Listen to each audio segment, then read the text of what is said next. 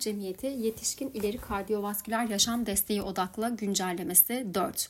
Kardiyak arrest sonrası organ bağışı, çeşitlilik, eşitlik ve katılım. 4 Ocak 2024 Yazar Faruk Danış Seslendiren Nazmiye Özcan 2024 yılının ilk günlerinden herkese merhaba. Geçtiğimiz ay Amerikan Kalp Cemiyeti AHA tarafından kardiyopulmoner resütasyon ve acil kardiyovasküler bakım kılavuzu yetişkin ileri kardiyak yaşam desteği ile ilgili güncellemesi yayınlandı. 4 bölüm olarak sizlere sunmayı planladığımız bu yazının 1. 2. ve 3. bölümleri sonrası 4. yani son bölümüne geldik. Bu yazımızda kardiyak arrest sonrası organ bağışı ve çeşitlilik, eşitlik ve katılım konularındaki önerilerine yer vereceğiz. Kardiyak arrest sonrası organ bağışı.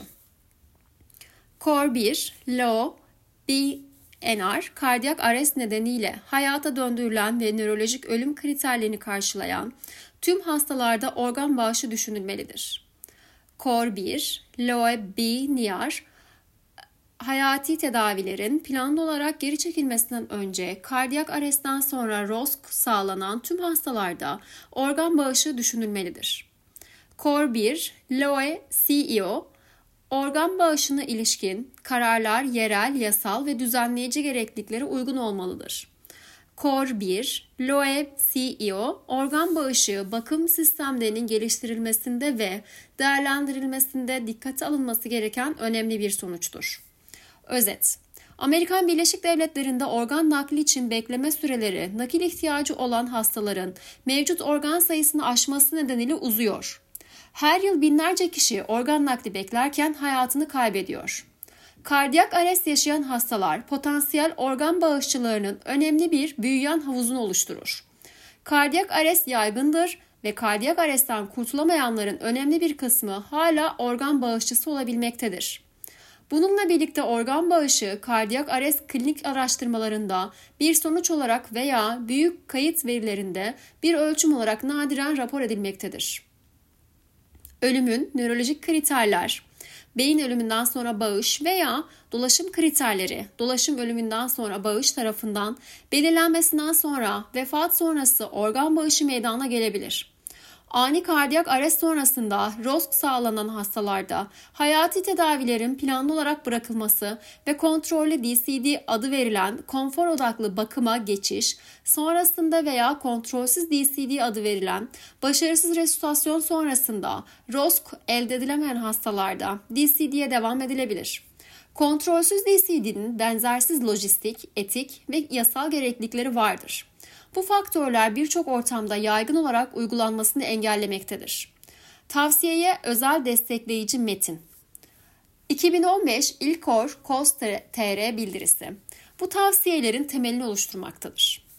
1. 2. Çok sayıda gözlemsel çalışma, kardiyak arrest geçiren hastalardan nakledilen organların alınması durumunda allograft fonksiyonu ve alıcı sonuçlarının diğer ölen donörlerle karşılaştırıldığında benzer olduğunu göstermektedir. Bu beyin ölümü ve kontrollü DCD sonrası bağış için geçerlidir. 3. Ölümün belirlenmesi ve organ bağışına ilişkin yasa ve düzenlemeler ülkeler arasında farklılık göstermektedir. Klinisyenler yerel gerekliliklere uymalıdır.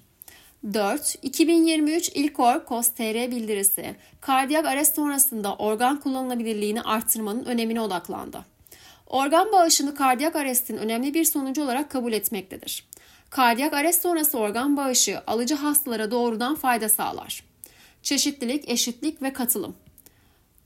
Core 2A, Law CEO kardiyak arresti inceleyen araştırmacıların, farklı kökenden gelen katılımcıların katılımını ve temsilin teşvik edecek yöntemler geliştirmesi ve uygulaması mantıklıdır.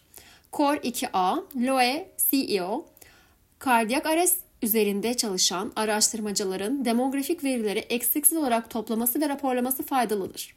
Özet, Kardiyak arrest geçiren hastalar demografik özellikleri ve sağlığın sosyal belirleyicileri ne olursa olsun hayatta kalma zincirinin her adımında eşit bakımı hak eder.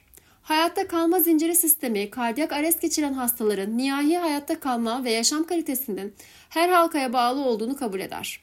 Güncel araştırmalar bu zincirde eşitsizliklerin olduğunu öne sürüyor. Kardiyak arrest prevalansı, özellikleri ve tedavileri cinsiyete ve ırk gruplarına göre farklılık gösterir.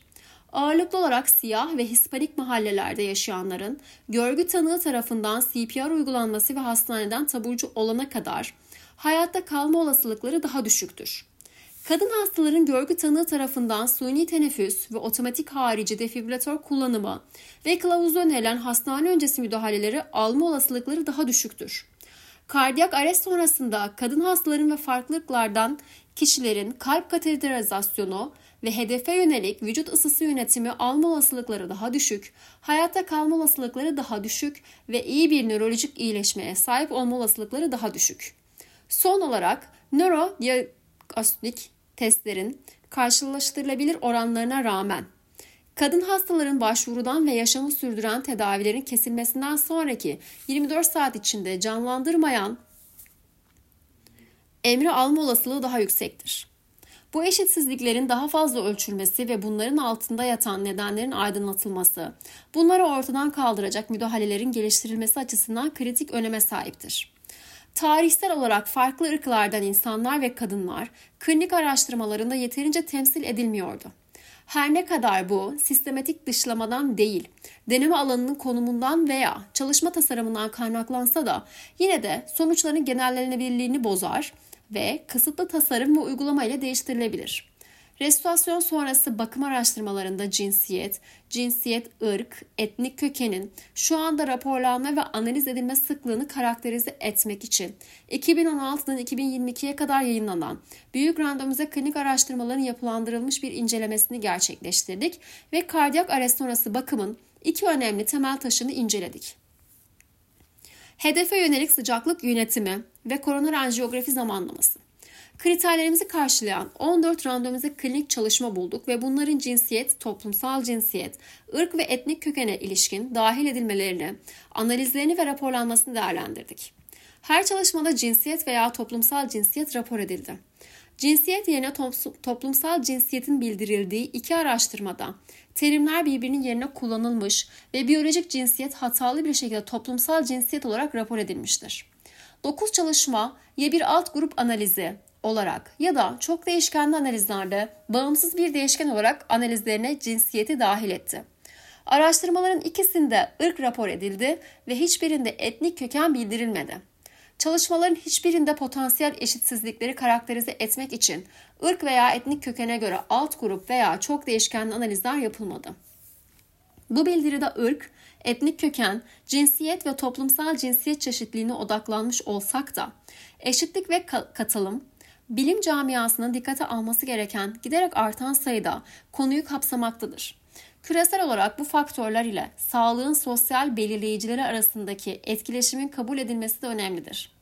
Sağlığın sosyal belirleyicileri insanların doğduğu, yaşadığı, öğrendiği, çalıştığı ve oynadığı ortamlardan çok çeşitli sağlık risklerini ve sonuçlarını etkileyen koşulları içerir. Bu faktörler sağlık eşitsizliklerine ve adaletsizliklerine katkıda bulunur. Yanlış sınıflandırmayı önlemek için bu alanda yapılan araştırmaların analizinde ve yorumlanmasında ırksal ve etnik gruplardaki sağlığın sosyal belirleyicilerinin eşitsizliklerin ne ölçüde yol açtığı dikkatle değerlendirilmelidir. Tavsiyeye özel destekleyici metin 1.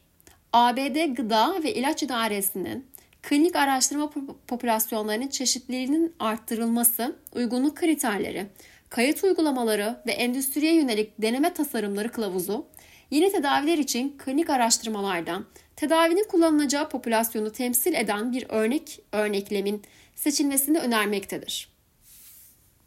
Hali hazırda yeterince temsil edilmeyen popülasyonların dahil edilmesini geliştirmek için çeşitlilik, eşitlik ve katılımın araştırma tasarımı geliştirmenin erken aşamalarında dikkat alınması gerekir. Toplumu kardiyak arrest araştırmasının tüm aşamalarına katılımı, temsilin iyileştirilmesi için makul bir yaklaşımdır. Merkezler yalnızca kendi kurumlarında bakım gören hastaları kaydedebildiğinden temsili bir örneklemenin oluşturulmasını sağlamak için farklı mahallelerdeki alanların kısıtlı olarak seçilmesi makul bir yaklaşımdır. İdeal olarak araştırmacılar çalışma boyunca kayıt, demografik özelliklerinin sürekli değerlendirilmesini yapmalıdır. Bilim topluluğu yüksek kaliteli ve genelleştirilebilir araştırmaların gerçekleştirilebilmesinin bir parçası olarak temsili bir popülasyon sağlanmasına yönelik zorlu çalışmalara öncelik vermelidir.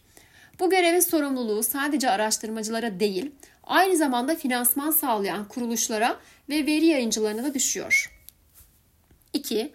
Kardiyak aret eşitsizliklerini ölçmek, farklı popülasyonların katılımını sağlamak ve hedefe yönelik müdahaleler geliştirmek için araştırmacıların biyolojik ve toplumsal cinsiyet, ırk ve etnik köken dahil ancak bunlarla sınırlı olmamak üzere hasta demografisini doğru bir şekilde tanımlamak için yeterli veri toplaması gerekir. Bu bölümün özetinde anlatıldığı gibi kardiyak arrest bakımının genel çerçevesini belirleyen en son büyük araştırmalar cinsiyet, ırk ve etnik köken hakkında çok az bilgi veriyordu. Araştırmacılar bu veri unsurlarını yakalamak için yoğun bir çaba sarf etmelidir. Kardiyak arrest araştırmalarında ırk, etnik köken, cinsiyet ve toplumsal cinsiyetin raporlanmasıyla ilgili önemli bir hususta bu sınıflandırmaların atanmasıdır. Mümkün olduğunda hastalar, ırklarını, etnik kökenlerini ve cinsiyetlerini kendileri tanımlamalıdır. Kendini tanımlama yalnızca çalışmanın doğruluğunu arttırmakla kalmaz. Aynı zamanda araştırmaya hasta merkezli bir yaklaşım sağlar. Dinlediğiniz için teşekkürler.